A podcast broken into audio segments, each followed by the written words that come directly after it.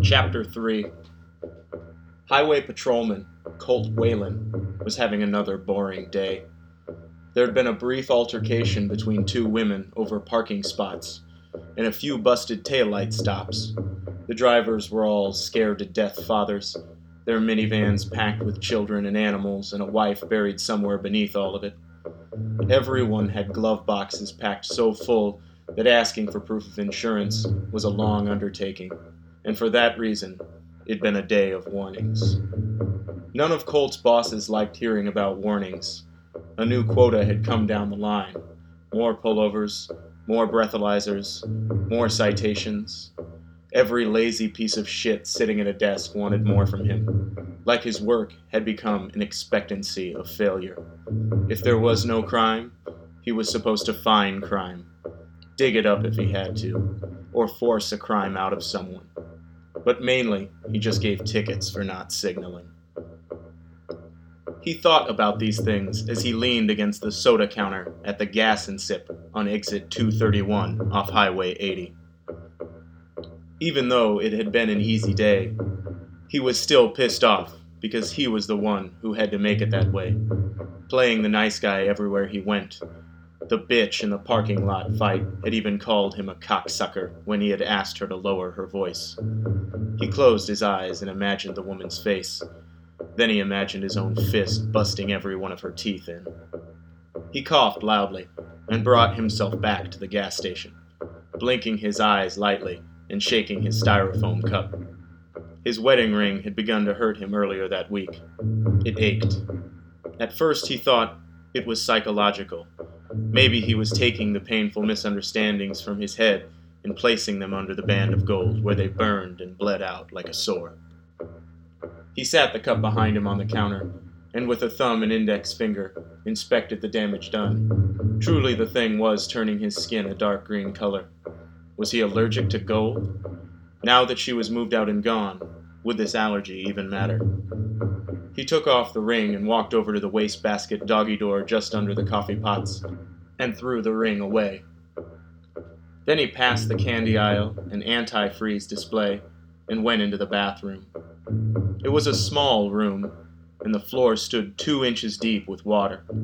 He locked the door and put both hands on either side of the sink, leaning his face close to the mirror and inspecting his teeth.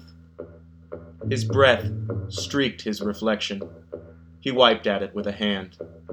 Cold and empty eyes looked back at him, cold as a rain cloud and empty as the top of a grass hill. His nose and forehead were red, like he'd been ramming them into a wall. He looked like some kind of bird. He unbuttoned his uniform, pulled off his shirt, and threw it on the back of the toilet. Then he pulled off his undershirt and tucked it into his back pocket. He turned on the cold water and splashed his face and shoulders. He gathered a handful of soap and lathered his face, neck, and arms, and rinsed them as the water splashed onto his pants. He turned off the sink and reached for the towel dispenser, but it was empty. He rubbed his eyes as he looked inside the machine. It was just a thin pole of cardboard.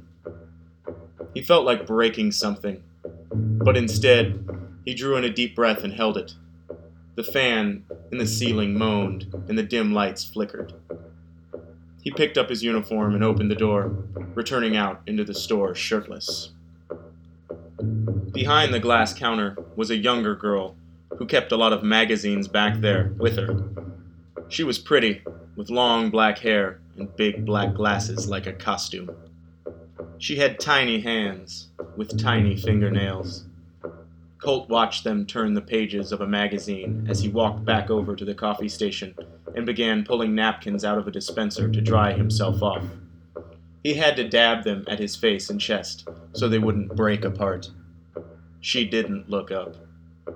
"You guys are out of paper towels in the men's room." She turned another page but didn't respond. He thought about picking up the coffee pot and hurling it at her glass cage, but just ground his teeth and continued to pull out the napkins one at a time from the dispenser. He took a small amount of satisfaction in dropping them on the floor after he'd used them.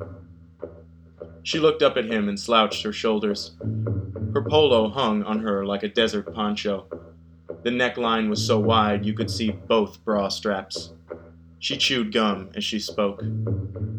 "Are you talking to yourself again?" she asked. Colt ignored her and pulled his undershirt over himself, tucking it back in. She tilted her head and watched him. Her eyes traced his wide shoulders. "Where did you get that tattoo?" she asked. "Jail," he replied. "Well, it was a prison, actually." "Cops can go to prison?" "I wasn't always a cop." "What did you do?"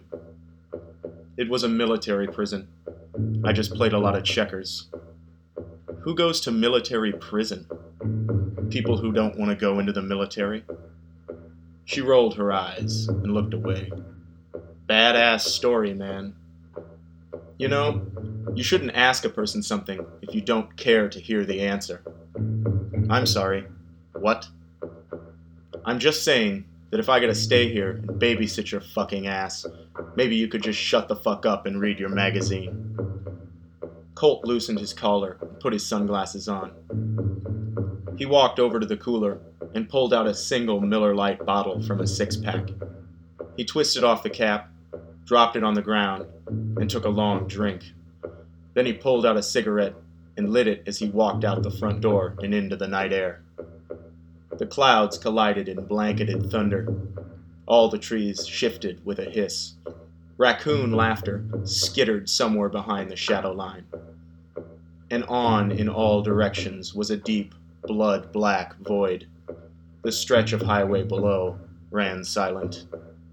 He thought about going back in and breaking his fist through the glass and grabbing the stupid girl by the neck.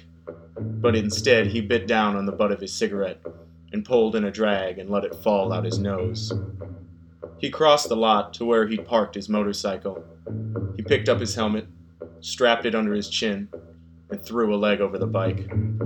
Then he put on his leather jacket and gloves, his Miller Lite resting on the tank between his legs.